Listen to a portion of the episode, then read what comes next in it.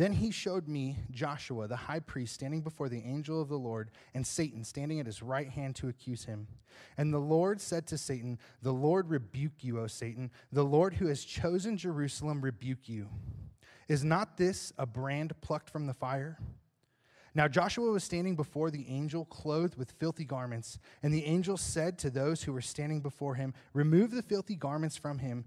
And to him he said, "Behold, I have taken your iniquity away from you, and I will clothe you with pure vestments." And I said, "Let them put a clean turban on his head." So they put a clean turban on his head and clothed him with garments, and the angel of the Lord was standing by. And the angel of the Lord solemnly assured Joshua, "Thus says the Lord of hosts, if you will walk in my ways and keep my charge, then you shall rule my house and have charge of my courts, and I will give you the right of access among those who are standing here. Hear now, O Joshua the high priest, you and your friends who sit before you, for they are men who are a sign. Behold, I will bring my servant, the branch. For behold, on the stone that I have set before Joshua, on a single stone with seven eyes, I will engrave its inscription, declares the Lord of hosts, and I will remove the iniquity of this land in a single day. In that day, declares the Lord of hosts, every one of you will invite his neighbor to come under his vine and under his fig tree." This is the word of the Lord.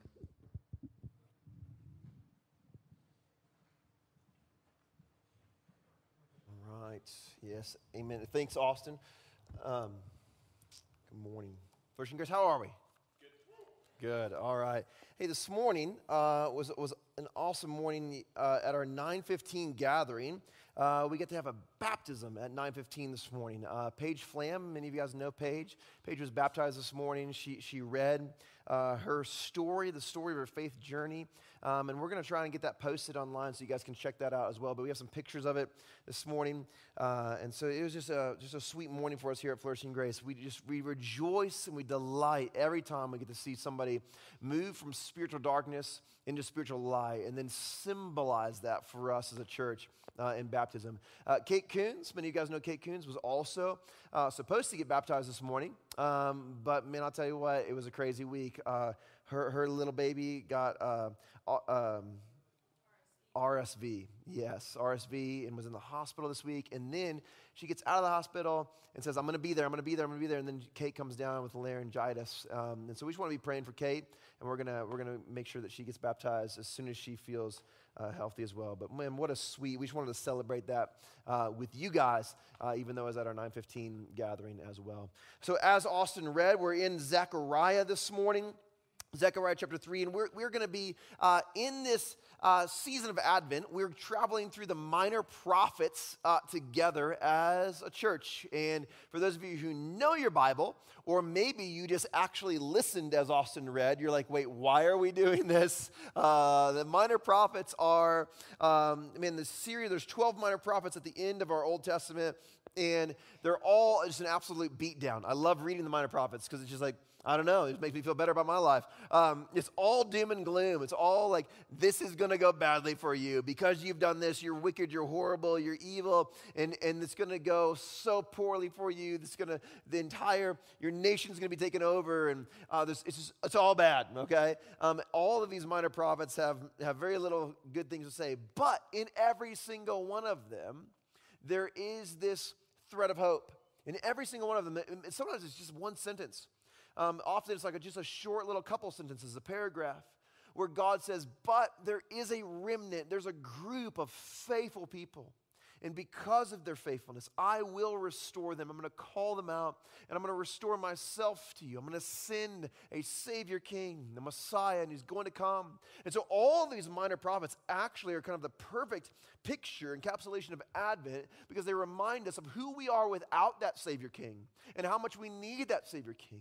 And they create in us a sense of longing and desire and need for Christ to come as he did in Bethlehem, and as he is going to do one day once again for us, right? So minor prophets, um, I love the minor prophets, and it's a great thing to lean into during Advent. So we're going to be walking through a few of them kind of from a high level, and then we're going to drill down into a few verses. And so on a high level, Zechariah uh, writes at a time. So his his life, he lives at a time where um, the, the nation of Israel has um, has come back from an exile in Babylon, right? So uh, their forefathers were sinful. They um, They were living idolatrous lives. They were not faithful to the Lord. And so God says, okay, listen, I'm going to give you over to another nation. I'm going to give you over to Babylon. And so the Babylonians come in and they, they basically kidnap the children and the smartest and the brightest and the sharpest, and they bring them into Babylon. This is the time of Babylonian exile. And so they, they live in Babylon. And it's not, it's not like the worst situation in the world, but for them, this is horrible because there's, there's a sacredness of their homeland and where God is with his people and the nation of Israel. There's pride in this land. Um, and so for the, the major je- prophet, Jeremiah says, God speaks through him and says, man, this is going to last for seventy years. At the end of those seventy years, I'll, I'll bring you back into your land, and, I'll, and you will restore and rebuild the temple, and, and I will once again draw near to you. And so Zechariah, he lives his life at the end, towards the end of these seventy years. And the people are back from exile in Babylon.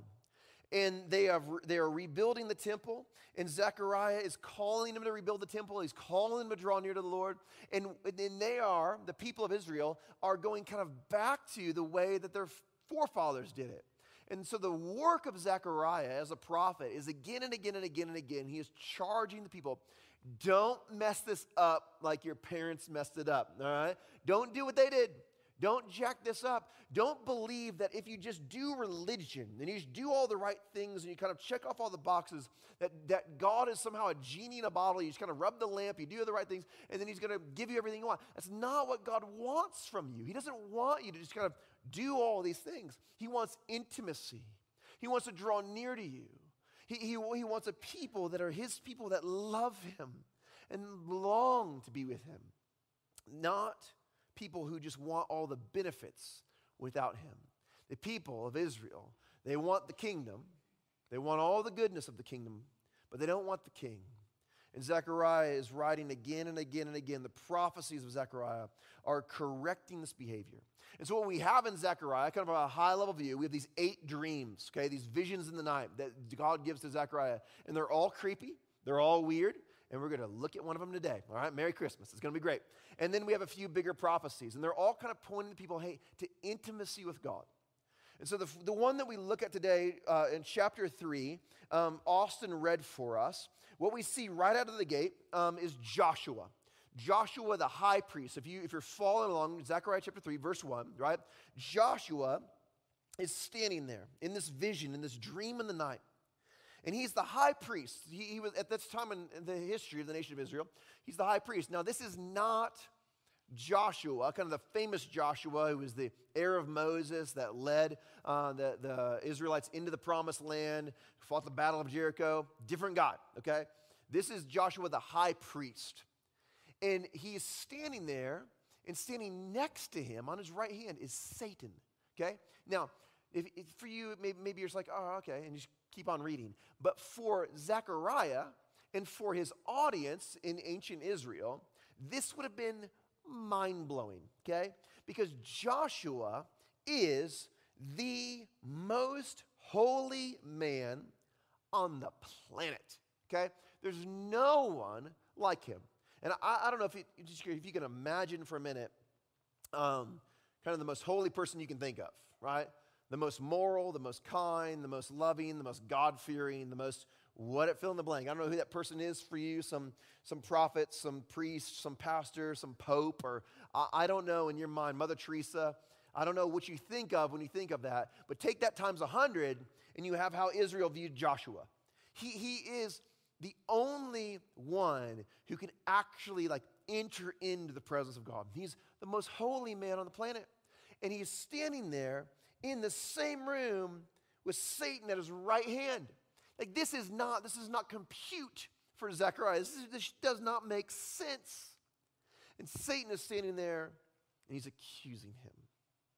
He's accusing him. Satan is accusing the most holy man on the planet. And the first thing that I want you to see this morning is this. None of us escape the accusations of Satan. No one escapes the accusations of Satan. We are all a people accused. This is what Satan does, and he does it to everyone. If you are here this morning, he does it to you, and he does it really well, and he does it every single day, all day long. What Satan, Satan, the name Satan literally means um, adversary or accuser, okay? Adversary or accuser. This is what he does. He is our adversary, he's against us, and then he accuses us. Twofold. He's always kind of putting the lure out there, and the moment you bite it, he's like, look what you did, right? Look what you did, you little jerk. Um, Home Alone reference? Nobody? Okay. All right. Never mind. I'm going to probably get an email on that one. Um, it's Christmas. I've already watched Home Alone like three times. Um, Satan is always ready to accuse us after he traps us. Uh, it's like this. Um, this past week, uh, my, my oldest son, Winston, he's seven years old, and he's into wrestling. He loves wrestling. So we were at wrestling practice, and if the wrestlers are good, they work hard and they try hard all, all the whole time. Uh, at the end, they're allowed to play a game, okay? And these games are not like normal games. These are full contact games, all right? So it's normally uh, dodgeball or um, this kind of full, t- full contact, foxtails, or, or in this case, sharks and minnows. Anybody ever play Sharks and Minnows? You guys know what I'm talking about? A few of you. Okay. Sharks and Minnows. This is how it works, okay? One team is the minnows. It's the larger team. So most of the kids are minnows, and they start on one end of the room. And the other team is a smaller team. They're the sharks, and they, they start on the other end of the room. And the minnows have to run to the other side of the room without getting captured by a shark. Now, normally, if you play this game growing up on the playground, it's tag, okay? It's like team tag, okay? But not in wrestling. This is full contact, all right? So the object of the shark is to grab the minnow, throw him to the ground, and pin him on his back. And if you can get him on his back, he becomes a shark. And the shark team grows larger and larger and larger and larger until all you have left are a few minnows, and they're always like the biggest, toughest, strongest guys in the room. But then it's like fifteen on one. It's like a massive dog pile, okay? It's just huge, trying to get these bigger kids. You see all these little kids trying to pile on these big kids and rough them up. So Winston is a shark. And the minnows, the coach says, go. And the minnows start running. And Winston's got his eyes up, and he's looking for the smallest, scrawniest little kid he can find. All right? Hey, that's just a strategy, man. This is what you do. And he sees this little kindergartner coming at him. He's like, oh, baby, this one's mine. And he grabs this kindergartner, lays him out, flips him over on his back, and he jumps up, and he goes, you're a shark! And he runs off to go get the next kid.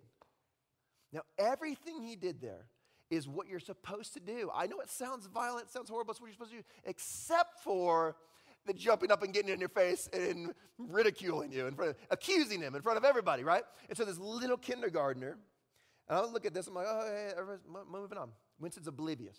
This little kindergartner curls up in a little ball and just begins to sob and cry. And I'm just like, oh no, like what has happened? What is going on? And all day, every day in your life, Satan is, the Bible says, I mean, he is, he's prowling about like a roaring lion seeking somebody to devour. He is the shark. And he is trying to trap you. He's trying to get you to bite on the lure. He's trying to click, trying to get you to click on that image. He's trying to get you to get frustrated and angry. And he's good at it. And the moment you do, the moment you do, he goes, you're on my team. You're a sinner. You're broken. You're filthy. And you're mine. You're a slave to sin. You're condemned. You, you are clothed in shame. You're clothed in embarrassment. Look at how horrible you are. And this happens all day, every day. You know it does. It's the days when he has orchestrated a day of stress and anxiety at work and nothing's going away. And you know you've got this big presentation and you know you've got to present numbers and the numbers aren't going to add up to the way that they're supposed to add up. And that unexpected employee walks into the room and they say the wrong thing and you just unleash on them. And he says, look at you, look what you did. Look what you did. Look how filthy you are. You're no good. You claim to be a follower of Jesus. Look how you act. Look how, look how you act. You're sitting there and you're working away on your computer and, or on your phone and an image pops up. And you click on the image and then another image and another image and another image and another image. And suddenly he says, look what you did. You're on my team. You know that, right? I own you. You're a slave to sin. You're mine. You're driving through traffic and Somebody kind of swerves in your lane, cuts you off, and you, oh, you just explode. You drive up alongside them, you give them the New Jersey State Bird, cut them off, get home, get out of the car, and you're like, oh, why, why did I do that? Why did I get so upset? Why did I get? Look what you did. You're on my team. You know that, right? You're just like me. You're filthy. You're dirty. You'll never. And here's the, here's the, here's the greater lie, okay? And God will never love you. Look how, look how gross you are. God's not going to save you. He doesn't care about you. Why would he care about you? Don't you realize you think, you ha- you think you're all that good, you think you're, but you're not, and you know you're not. And some of you guys have had this in your mind. You've been wearing this badge for years. He wants to clothe you in shame and condemnation and guilt. And some of you, it's, it's, it's been decades. There's something that you did in your life long ago, and I don't know what it was. I don't know who you hurt. I don't know what you did. I don't know what her name was or what his name was. But you replay that tape in your mind. You're replaying it this morning. And Satan's whispering in your ear. He's at your right hand. And he's saying, look at how dirty you are. Look at how broken you are. God will never love you. And he's partially right. You are broken. You, you, you are dirty. We are sinful people. We have sinned. This week, today, you have sinned. It's true. That's true. But there's someone else in the room. Who? Look at verse one. Who else is in the room? You got Satan on the right hand of Joshua whispering in his ear. Who's on his left? The angel of the Lord. And scholars say this isn't just isn't any angel of the Lord. This is not just some angelic being. This is the angel of the Lord. We see this in the Old Testament. This is not an angel. This is the pre-incarnate Christ. We see this in the Scripture again and again and again. We see it in Shadrach, Meshach, and Abednego, uh, where, where uh, Nebuchadnezzar looks into the fiery furnace. And he says, hang on, uh, how many people did we send into the furnace? And like, three, Shadrach, Meshach, and Abednego. He says, no, no, no, no, there's four. And the fourth one looks like a son of man. It's not a human, not an angel. Something crazy is in there. Someone crazy. It's the pre-incarnate Christ is in the fire with Shadrach, Meshach, and Abednego. And here again, we have the pre-incarnate Christ standing at the left side of Joshua.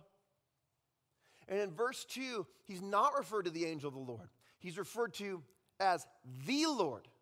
And verse two reads this way. And the Lord said to Satan, the Lord rebuke you, O Satan. The Lord who has chosen Jerusalem rebuke you. Is not this a brand plucked from the fire? A rebuke. The Lord rebuke you. Rebuke is a sharp correction, right? Either you've done something wrong or you've said something wrong. In this case, Satan has said something wrong. Now, he said some true things.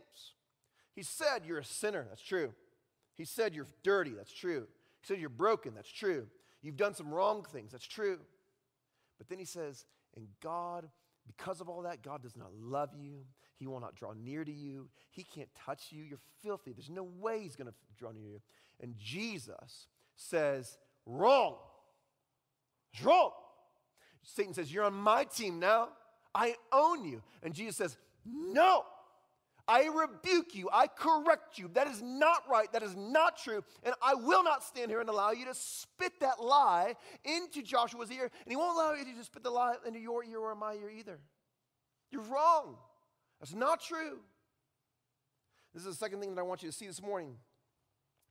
The accusation of sin is true in your life. It's true. But it does not mean that God does not love you. The accusations of sin is true, but it does not mean that God does not love you. Satan speaks truth even in his lies, right? We see in the garden um, with, with Adam and Eve and, and Genesis three, right? Satan says, uh, did, did God really say? Did he really say you can't eat from any tree in the garden? And Eve's like, oh, I, I, well, n- no. Like he said, we can't eat from one tree, the tree in the middle of the garden. There's truth mixed into the lie. There's truth mixed into the tricky all the time. He's crafty. He's sharp. He's good. And he's constantly mixing truth and lies. And there's truth that we are a broken people. But the lie is that because of that, God does not love us. Jesus says, is this not a brand plucked out of the fire? I rebuke you. That's not true. Is this not a brand plucked out of the fire? He's talking about Joshua. But the idea of a brand is kind of messed up on us. It's lost on us. Um, in our English Standard Version, it says brand.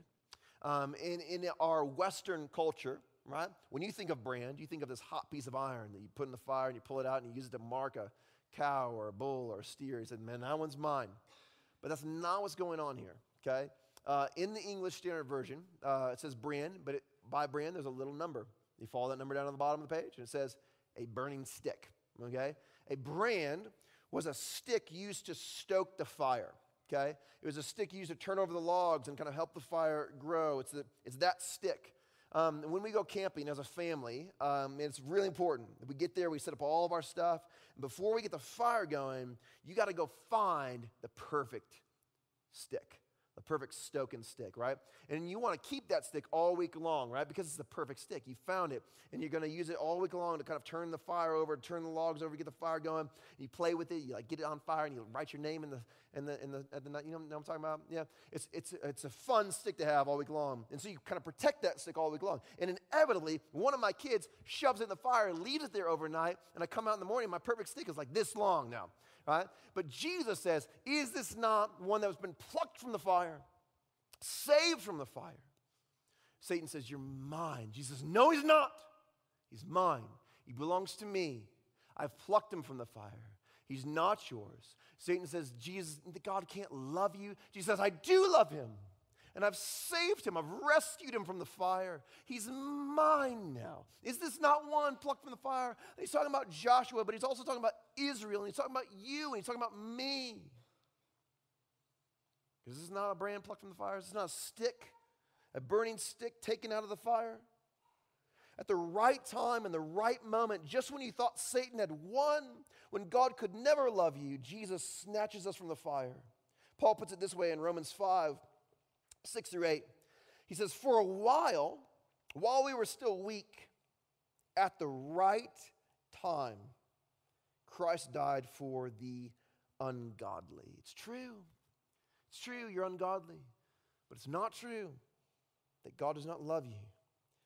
For one would scarcely die for a righteous person, though perhaps for a good person, one would dare to even die. But God shows his love for us in that while we were still sinners, Christ died for us. God shows his love for you in that while you were still a sinner, Christ died for you. It's not true. God has plucked you from the fire. He has saved you. He's rescued you and redeemed you, even in the midst of your sin. The accusations are true, but he still loves you. Now, Satan still says, no, no, no. Look at yourself. You might be saved from the fire. You might be plucked out, but take a good look at yourself. Look at the next verse. Look at verse um, three. Now, Joshua was standing before the angel clothed with filthy garments. Have you ever had that dream? Like the dream, like the, the dream, where you're standing there and you're giving this presentation. Like maybe, I don't know, you're speaking to like your college graduation, like you barely passed college, but somehow in your dream, like you're summa cum laude and you're giving the speech, and uh, or maybe you're presenting this thing at work and you're, you're, you're, you've crafted this whole thing and all the employees and everybody in the company are sitting there and you're giving the speech and all of a sudden everybody starts laughing at you. Nobody? Everybody laughing? Yeah, okay, some of you are like, oh yeah, I've had that dream. It's like the dream. And they're all laughing at you. You're like, well, why are they laughing? I'm, I'm crushing it. What's going on? And then you look down. And you're wearing nothing but your birthday suit. You're like, what, what's going on here? What's happening? Uh, it's the dream. It's the dream that nobody wants to dream. That's what's happening in this moment. Jesus says, no, no, no, he's mine. I plucked him out of the fire. And Satan says, really? Why don't you take a good look at yourself? And he looks down, he's filthy. Now, this is this is staggering for Zechariah, right? Because this is, again, this is the high priest. He's, he's, got, he's got priestly garments on. He's got these special symbolic clothes. He's set apart, unlike anybody else. He's the high priest in these spotless clothes. that are special and significant and holy, and they're f- covered in filth. It's a symbol of his sin and his dirtiness. And so Satan whispers in his ear, really? Okay, okay, yeah. Jesus snatches you from the fire, fine. But why don't you take a look at yourself and tell me, do you deserve it? Yeah, sure, sure, sure. Okay, okay. Yeah, G- Jesus steps in, he rebukes me, but let's just ask the question, do you really think you deserve it? And he looks and he's filthy. He's covered in filth. Everyone is dirty. And Satan can point this out in anyone. And we all want to cover it up. We want to keep it hidden. We want to keep it secret. We don't want anybody to know that I'm filthy, that I'm unholy. And we convince ourselves, okay, Jesus has saved me. But, but here's the thing. I need to kind of do some things in order to kind of earn his love. In order to earn his favor, there's some things that I need to do. Isaiah puts it this way in Isaiah sixty-four, six through eight. He says, we have all become like one who is unclean, and all our righteous deeds are like a polluted garment. We all fade like a leaf, and our iniquities like wind take us away. There's no one who calls upon your name or who arouses himself to take hold of you.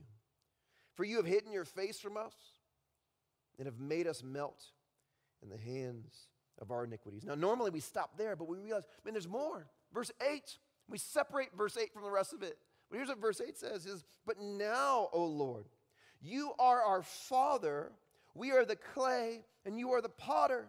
We are the work of your hand. We want to separate those things. We want to believe that, I mean, I got to get myself right before I come, come before God. This is what Satan's whispering in your ear. Okay, maybe Jesus snatched you from the fire, but you're filthy. Look at yourself. Do you really think you deserve it? You better get to work. You better get to work. You need to earn this, this gift that he's given you. And so we get busy with religion in order to cover our dirt. We do all the right things, and we pay the right amount of money, and we say the right things, and we show up at the right things, and we go through all the motions to try to get ourselves right and prove to everybody that we're not as unclean as we think we are. Or maybe for you, it's um, in your place of work. You don't care about religions. Religion's dead to you. You don't want anything to do with religion, but you still know you're unclean. And so you work and you work and you work to be number one in your company so that everybody knows that you're not actually as bad as you really are. Maybe it's just as a mom, you need to be the perfect mom. And you need everybody else around you to know that you've got this. You can handle it. You don't need help. Look how good I am. Look how well-dressed my kids are. Look how well-behaved they are. I've got it all on, on lock. I just don't want anybody to know actually who I am deep down, who Satan is whispering in my ear that I am. Maybe it's social media. Man, I'm going to create this picture of myself and where everything's perfect in my life. And this is what people are going to see. I'm going to sell it to the world so that nobody knows who I really am. I'm filthy and I'm broken. But Isaiah says, no, no, no, no, no, stop, stop, stop, stop. You, you've missed it. You don't understand. He's the potter and you're the clay. You can't make yourself righteous. You can't cover it up. You need him to take you and reshape you and remold you. And this is exactly what happens in this vision, in this dream. Look what happens next in verse four. The angels, no, verse six, sorry. And we have all become like, my goodness, where am I? Nobody knows. Verse four, I was right the first time. Verse four, and the angel said to those who are standing before him, remove the filthy garments from him. And to those he said, to him he said, behold, I have taken your iniquity away from you, and I will clothe you with pure vestments, with pure, royal, holy garments. And I said, let them put a clean turban on his head. So they put a clean turban on his head and clothed him with garments. And the angel of the Lord was standing by. Satan is right. You are guilty. Satan has clothed you. He has clothed you in shame and condemnation and embarrassment. He's clothed you in it. But Jesus transforms us into those who are worthy. We are not worthy. Satan's right. We, we're not clean. Satan's right. Satan says, look at yourself. Don't you realize how filthy you are? And he's right. But Jesus says, I, I've snatched you from the fire and I transform you. There's nothing left. When you look at yourself in Christ, when you look at yourself, He has clothed us in His own righteousness. He has taken off our iniquity. He's taken off our shame. He's taken off our condemnation. He's clothed us in His own pure and holy righteousness. That's what we wear in Christ. Those who are in Christ, those who have been snatched from the fire, we're not just saved, we're transformed. We're people who are made new, made clean in Christ. Again, Paul in Ephesians five, twenty-five through twenty-seven, he compares how husbands should love their wives to the way that Christ has loved us. He says this, he says, husbands, love your wives as Christ loved the church.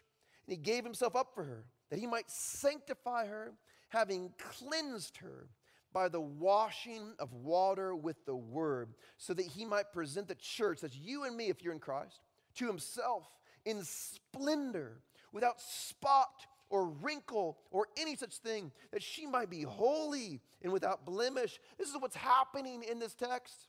It's this foreshadowing of what Christ is going to do. And He's not just going to pluck you from the fire and say, okay, I saved you. No, He's going to transform you completely. He's going to give you His own righteousness.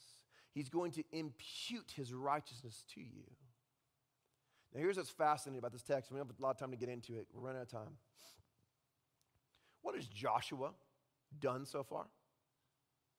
What's his story? What's he done so far in this text? Stand there. That's all he's done. He just stands there. He hasn't said one word. He hasn't made one motion. He has just stood there the entire time. Not one thing. He has not done a single thing this entire time. You got Satan and Jesus going at him, and he's doing nothing, nothing.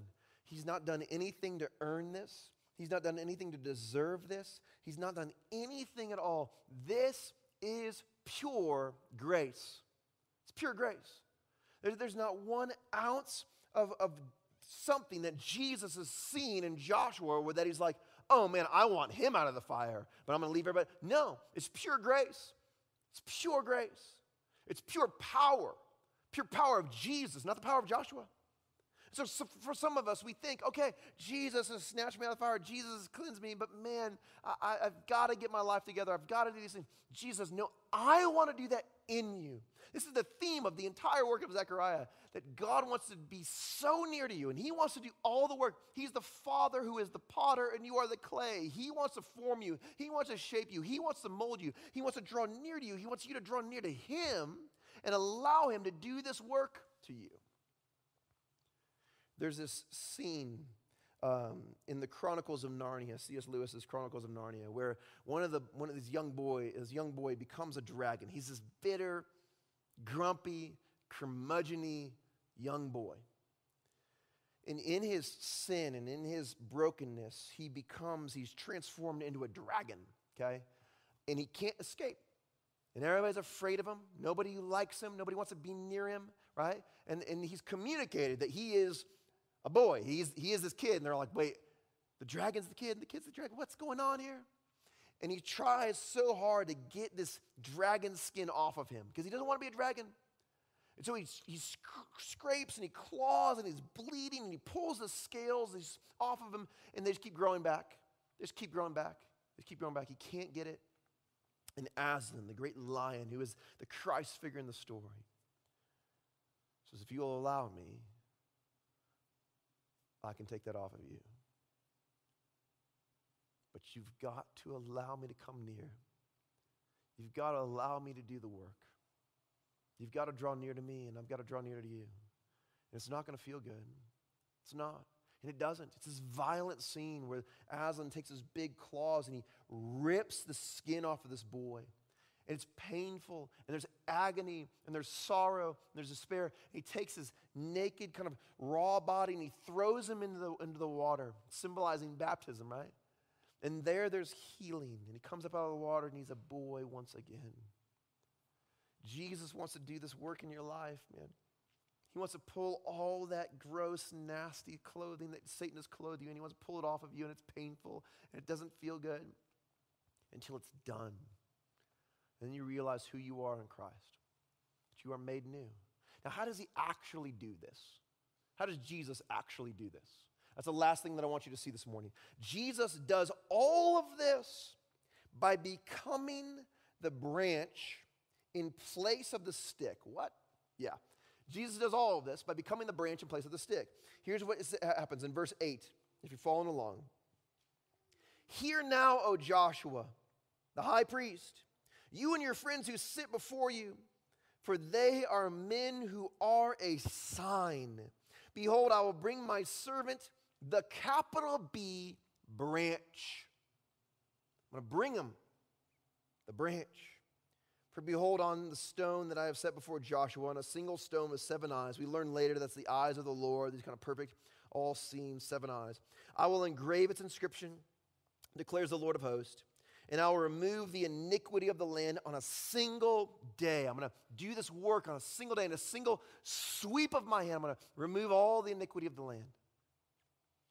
In that day, declares the Lord of hosts, every one of you will invite his neighbor to become, to come under the, his vine and under his fig tree. You see, here's what's going on, right? We, we see earlier in, in the text, right, that Joshua is represented as a stick in the fire. And Jesus says, is this not a stick snatched out of the fire? fire? How does he do that? How does he snatch him out of the fire? He does it by becoming a stick himself. Jesus, the The angel of the Lord, the Son of God, God in the flesh. He puts on flesh. He becomes just like you, and he becomes just like me. He becomes a branch, a servant. He says, man, I, the Son of Man did not come to be served, but to serve, to give his life as a ransom for many. He's drawn near as just like you, just like me. He becomes like us to take your place. He is the branch that enters into the fire in order to pull you out of it. He's the branch that puts on your filth and your sin in order to bear the wrath of God on the, on the cross, and on a single day takes the iniquity from the land. Zechariah is being shown in this vision the coming Messiah King as a branch. We see this theme throughout the Old Testament in mess- messianic prophecies. Isaiah puts it this way in Isaiah fifty-three, two through six. He says this, for he, and this is the Messiah, the he, grew up before him like a young plant, like a root out of dry ground. He had no form or majesty that we should look at him, no beauty that we should desire him. He was despised and rejected by men, a man of sorrows and acquainted with grief, as one from whom men hide their faces. He was despised and we esteemed him not. Surely he has borne our griefs and carried our sorrows. Yet we esteemed him smitten, stricken, smitten by God, and afflicted. He was pierced for our transgressions. He was crushed for our iniquities. And upon him was the chastisement that brought us peace.